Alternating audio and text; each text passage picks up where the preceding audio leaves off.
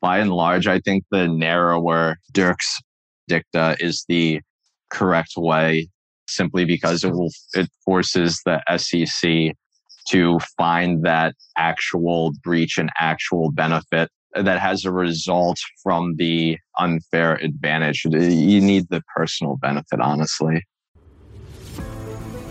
Legislation changes month to month, year to year. But over the last century, the changes have been astounding. Join Karen Woody and her students from Washington and Lee University to dig into 100 years of insider trading law. Okay, welcome back to the next episode of Classroom Insiders. This is the podcast where we talk about all things insider trading. My name is Karen Woody and I'm your host. I'm also the professor for this class. I have with me today one of my students in my insider trading seminar, who will be talking to us today about the next series of cases, or at least the next important case on insider trading. So please introduce yourself, Staats. Tell us a little bit about you. Hello, world. My name's Staats Smith. I am a 2L student at uh, Washington Lee University. This past summer, I was a judicial intern with the Delaware Chancery Court. And this coming summer, I will be with one of the large Delaware firms. Awesome. Did you see any insider trading issues in the course of the employment in the Delaware courts? No, it was all uh, contract stuff, stock purchases agreements, and there was one local real estate matter. So again, it was just all contractual interpretation. Wow, that's still very interesting. Yeah. I told Ben in our first episode because he had done some work on SPACs in his summer program that we would probably will have a follow-on podcast not related to insider trading but related to all other business law type issues. You might be dialed in for that too. That will be uh, season two of this podcast. Exactly. But yeah, so what we're going to talk about today is where we left off, but I think it's helpful to understand where we left off, particularly if there are any listeners who didn't hear the first couple of episodes of this podcast. So, Staats, if you wouldn't mind, give us a little bit of background. What is happening in insider trading law? I know today you're going to talk about the very important case of Dirks versus SEC. But before we get to Dirks, what is happening? What is sort of the lay of the land in insider trading law up until Justice Powell takes the bench? So, uh, before Justice Powell's ascent, insider trading was pretty much predicated on the disclose or abstain rule that was first mentioned in uh well and it was the holding of Cady v roberts which is a uh, administrative opinion put out by the sec in which a insider of a airline company, Douglas Wright, or a manufacturer, jumped the gun a little bit and disclosed that his company would be slashing the quarterly dividends. And he gave this information to a broker who promptly acted on it. And the SEC saw this as, you know, something was foul going on. So they only, interestingly, decided to prosecute the broker, they didn't actually go after the insider for disclosing this information. And in the holding, that's where we, or in the administrative opinion, that's where we first see the disclose or abstain rule, where if an individual is in possession of material non-public information, that individual must abstain from trading upon that information until it's been disclosed by some other party, or they must disclose that information before trading. And this is the primary ruling that Texas Gulf Sulfur uses and the Second Circuit uses its in its opinion of Texas Gulf Sulfur Sulfur, where again insiders of that company were they were buying the shares because they had discovered some sort of mineral mineral resource in some location, but hadn't disclosed that to the public. And there again, the disclose or abstain rule must apply because these insiders actually owe a fiduciary duty to these shareholders and they cannot put their own personal benefit above the welfare of the uh, shareholders. So that's the lay of the land up until, again, for Justice Powell's ascent to the bench. Fascinating. So really broad understanding of what is should be prohibited under insider trading regulation. The disclose or abstain rule does seem to be like the biggest swing by the SEC. especially given that it's not out of the statute. The statute itself that they're pursuing these enforcement actions under doesn't mention insider trading, doesn't seem like the legislative history contemplated insider trading as being regulated. But still, the SEC is able to, in the 60s, get this disclose or abstain rule and wins pretty much every case that they bring under, you know, for insider trading up until essentially Justice Powell takes the bench. So it has a very sort of sweeping and very quick shift in how we understand insider trading out of those that Texas Gulf Sulfur case. So then there is another turn of the tides, it seems, when Justice Powell is elevated to the Supreme Court. Tell us a little about that. What do you know about Powell and his background and why that changes things? So he's a uh, Virginia native who uh, went to uh, Washington and Lee. I don't. I, I, don't think I am learning in the same halls as he did. Our buildings uh, newer, but upon graduation, he began. Well, you know, there was World War II, so he was in the military. But after that, he went to work for the predecessor of Hunton Andrews in Richmond, and he primarily focused on corporate law, mergers and acquisitions, and uh, securities regs regulation. So he has a strong background in corporate law and securities markets. Interestingly, he was also the uh, a board member on Philip Morris. He did something as well with the American Tobacco Institute. And there was that memo he put out criticizing legislature and administrative bodies for going after Ford for their lack of safety protocols. So how I sort of imagine him is that he probably had an autographed version of Fountainhead or uh, Atlas Shrugged. Amazing. Yeah. Uh, that might be right. Very pro business, I guess. Yeah, he's Even- very pro business. And because of his strong finance background, he was able to get his views to be the majority opinions in uh, Chiarella and Dirks. Right. It does seem that the court almost deferred to him on these more technical or sort of corporate or certainly securities related cases, which seems to be why he was assigned to write Chiarella and Dirk. So what what are those cases? Well, let's start with Chiarella, which we went over a bit last episode. But just by way of sort of summary, what is your understanding of Chiarella and what happens and, and why that case is important? So in Chiarella, there is a non, a, not an insider, not a corporate insider. The individual Chiarella, who is the petitioner, is a employee for a financial printing publication of some sort where the actual companies use this publishing company to distribute their material non-public or to actually disclose their material non-public information and to avoid a premature disclosure, the company used a sort of code to prevent its employees from trading on the information before it was public. And somehow Chiarella was able to crack the code. And, you know, he made a, a hefty profit on a lot of his trade, trades because he was always leading it before the news actually broke. So the lower courts, whatever district court and I think the Second Circuit, the district court convicted him of the 10b5 violation because there's the duty or the disclose or abstain rule. And then the uh, Second Circuit affirmed it. And then Justice Powell decided to reverse the uh, conviction. What it all really boiled down to is that for Justice Powell, Chiarella owed no duty to the uh, sellers or the shareholders because he was not an insider or a uh, fiduciary. So he had no real obligation to disclose the uh, non public information before trading. and liability for a 10b5 violation for is only for corporate insiders because they are the only ones who have that duty to disclose because it arises from a relationship of trust and uh, confidence between the parties of the transaction, that is, the shareholders and whoever they're buying or selling the share to.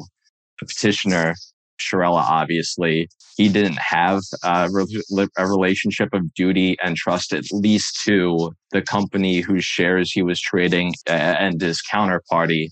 Therefore, according to Powell, that does not rise to a 10b5 violation because again, not an agent and not a fiduciary. So we really wanted to uh, reel in the SEC from their overly broad use of 10b5 violations and disclose or abstain. So now, absent of that duty of trust and confidence, individuals can they can't do everything or anything they want with the material non-public information but they can do a lot more than what they could do uh, previously. Yeah that does seem like a pretty big shift. So we had a blanket disclose or abstain rule that applies broadly to sort of everybody. It does seem like after Chiarella Powell has written to the law that that disclose or abstain is premised upon a duty to disclose and that duty to disclose only arises if there is, as you said, this relationship of trust and confidence, or fiduciary duty is another way to think of that. So that's where I think we Powell has the famous quote from that case, which is silence absent a duty to speak is not fraud. So this disclose or abstain gets tossed essentially because you don't have to disclose unless you have a duty to disclose. It sounds like Powell was saying that duty comes from particular relationship. And it sounds like that relationship has to go to someone in the transaction or to the company and whose shares you're selling. Why was there not a fiduciary relationship acknowledged that Chiarella had to maybe even his employer in that case? It seems like you could find yeah. some duty. He, sh- he should have not said these, you know, or traded on this, but why did Powell not sort of consider that? So that would be a like proto version of the misappropriation theory. It's mentioned in the concurrence, and I know it's definitely mentioned in Justice Burger's dissent, but there's the judicial waiver and argument not briefed or argued is deemed waived. And in the district court, the theory of misappropriation was not brought up at all. So on review, they couldn't even consider it. Yeah, that's my understanding as well, which is just prescient because we're going to get to when they can review and consider misappropriation in future episodes. Oh, which is very exciting. Okay, so that's where we were left after Chiarella. And then a few years later, there's another very important case that Justice Powell also writes. Tell us about that and what you know about this other case. This what other case being mm-hmm. Dirks, Dirks v. SEC Dirks is a uh, investment analyst for some sort of financial institution. How I sort of like to imagine it is he received a call in the middle of the night from this ex insider, and the ex insider told him to meet him at like parking garage on Fifth and Main Street. And uh, you, you, know how uh, in the movies the insider has the uh, is in the shadow, and all you see is the tip of the cigarette.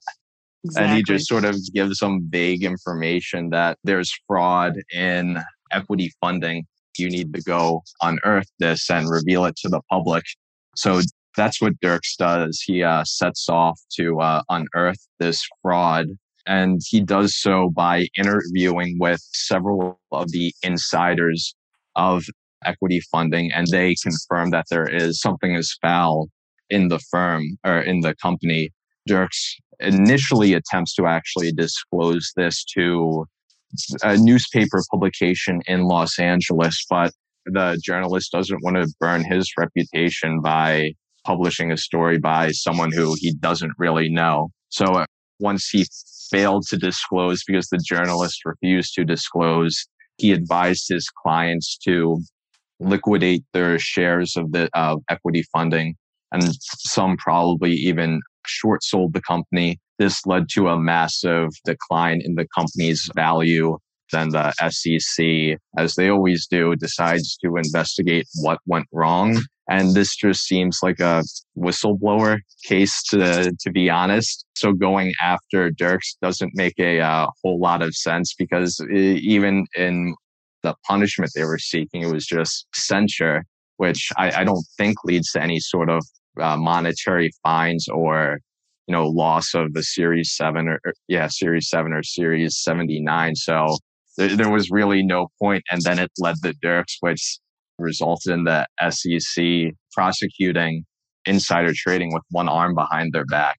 With this with the Powell's building off of the analysis he had in uh, Chiarella, he thought that this was a pretty straightforward case in terms of, yeah, we should reverse this conviction, but he still wanted to find a general principle. He and his clerk wanted to find a general principle to help guide the SEC and how they can prosecute 10b5 violations when there is a corporate insider. So with this, the uh, primary holding and uh, legal analysis of Powell is that that again, there must be a duty to disclose between the parties, but primarily there first must be a breach of duty by that insider before the person who he disclosed that information to and who acted on, in this case, Dirks, can at all be liable. So, in other words, first, the tipper, this is where we get the tipper tippee relationship analysis. The tipper must have breached a duty before derivative liability can be brought against the tippee. And then Justice Powell sought to define what this potential breach could be. And in the opinion, he gives a non exhaustive list, illustrative examples of what this breach could be. The general principle is just whether the insider received some sort of personal benefit from the disclosure. And then the two examples he gave are a pecuniary gain or a reputational benefit that translates into future earnings. Well, that's not really the case here. Well, first of all, the SEC didn't even try to bring a claim against the insider. So right there, there's no breach of duty. Thus, there can be no derivative breach, but there's no actual evidence of any sort of personal benefit that the insider actually received. Wait, so because let me just unpack some of what you're saying. So, who is the insider in this case? Well, it's actually an ex insider. He oh, wasn't actually employed, which you know, this creates some wrinkles because a direct or indirect personal benefit. And then, well, what is that personal benefit? It's because he's an ex insider. I don't know if why he's an ex insider. He could have been terminated or disgruntled as a result of not being there.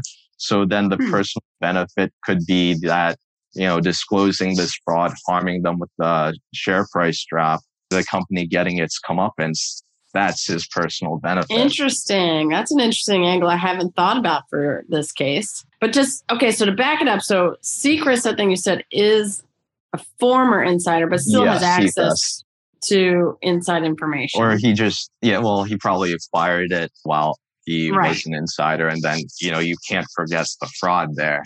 Right, exactly. And the, the information is that there's company yeah. is rife with fraud. He tells Dirks, we don't actually know necessarily on the face here what is happening with Secrist or what happens with him. No, but, no, there's um, nothing. But they go after Dirks, who, as you pointed out, was the whistleblower who was trying to alert people about the mm-hmm. fraud. He, he was alerting people, and neither him nor his firm traded on the information. They just disclosed it to their clients so that they could act. So it's not even like, well, I guess they could have some sort of reputational benefit of being the best, but what is the SEC's theory against Dirks then? Why are they going after him? Why would that be insider trading? I think it still comes down to the uh, it's about equal access of, or for participants in markets to have equal information amongst all traders so that there is fairness. And when one individual or many individuals are trading on insider information that others don't have, it creates a unfair competitive advantage and they're trying to stop that. Okay. Yeah, that's right. And so Dirks essentially stands in the shoes of the insider. I think you mentioned that. Yes, uh, he inherits the breach of the insider through the derivative liability. Okay. But, you know, there is no insider breach, at least based on the facts here. Right. Oh, yeah. I mean, we still have material non public information that the, the now ex insider has learned. Mm-hmm. So, Dirks, through derivative liability, he stands in the shoes of that insider, but is just the tippee. And so yeah. the court, I think you're right, looks to can we now prove insider trading given those facts? Because we now need to show a fiduciary duty. But we have Dirks, who is maybe stands in the shoes in a derivative sense, but what duty is he breaching? And Powell, it looks like he is still breaching a duty because he's telling people about this. He probably should have kept it in confidence or whatever. Essentially, Dirks is has the same standing now as an insider. He is letting information out, but Powell, it sounds like, decides that that still isn't enough. Yeah, there needs to be the something more. And with that, the insider needs to benefit in some sort of way. Right. So the insider, the tipper, has to receive some sort of benefit, and that is how we see that there's been a breach of fiduciary duty. That's Yes. the evidence of the breach. And so, what does Powell say again? Is what is the evidence of the breach? Well, presently there is none. Oh, but what does Powell say should be there that he Uh, says so is not here? Well, he gives a few examples. The, again, the pecuniary gain or reputational benefit.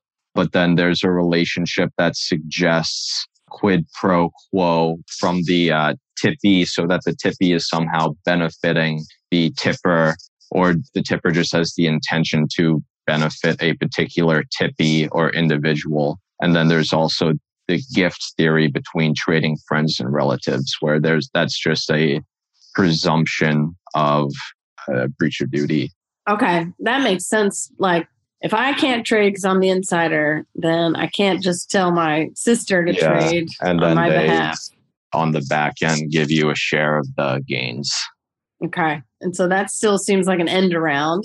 And so the other one is, like you said, a quid pro quo, meaning you get paid to tip Yeah. someone. And that does also seem problematic. hmm And so again, he this is the second time now when there could have been an liability for insider trading based on the existing rules that had been set up. Obviously, in Chiarella, we had the broad disclose or abstain rule that he essentially does away with. But even after Chiarella, Dirks with the SEC likely could still make a case that this is still breach of fiduciary duty. But again, Powell sort of again rewrites the elements and t- makes fiduciary duty get narrowed to include you have to have evidence of this personal benefit that the insider received in order to show there's actually been a breach of fiduciary duty. So it is sort of a significant shift from disclose or abstain. No insider trading ever is allowed. If you have inside information, you just cannot enter the market and trade. To this, again, new elements that Powell has introduced into insider trading regulation. So why do you think Staats that that that was allowed? This is how is this not maybe a violation of due process? This is a sweeping change in law that no one saw coming and no one maybe would have expected. Why is that not a problem for at least Chiarella or Dirks? In Chiarella and Dirks, the defendants, or I guess the petitioners, they don't go to jail. So that then there is no real potential due process violation by the drastic change in the, I guess, federal common law of how 10b5 violations can occur. Yeah, that makes sense. So again, a very major shift in insider trading regulation, but one that results in acquittals and these individuals not being found liable for insider trading. So one of my sort of last questions here about Dirks and really about Powell jurisprudence in general is where does this then leave us? What is the outcome of this these two really important cases? What does the SEC need to show to bring an insider trading case now, at least successfully, under 10b5?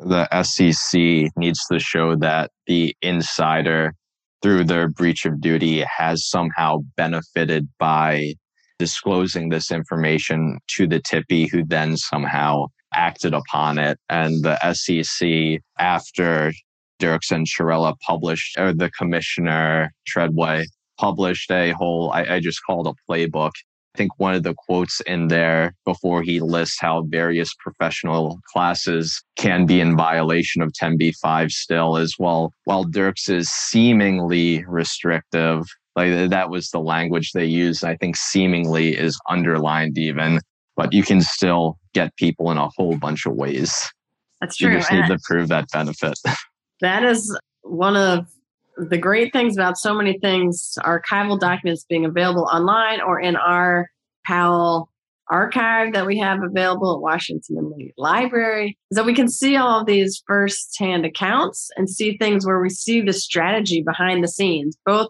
somewhat from Powell trying to narrow this, but also from the SEC and, and seeing how this really is a, a strategy to push the law in one direction or another, which is, I think, fascinating because it doesn't seem as as black and white as maybe it would seem at, at first blush to people that there's actually something there's some machinations behind the scene going on. So last question for you Staats and then i'll let you off the hook here but do you think this is the correct rule? Do you think this is the the right direction for insider trading? To have it be further narrowed or are you more of a fan of a broader prohibition on trading on inside information? What do you think about this I think it's very fact specific. There's somewhere like, you know, it leaves you with an upset stomach reading a fact pattern and then the person gets out of it and then you'd want a broader interpretation. But by and large, I think the narrower Dirk's dicta is the correct way simply because it will, it forces the SEC to find that actual breach and actual benefit that has a result from the unfair advantage. You need the personal benefit, honestly. Okay.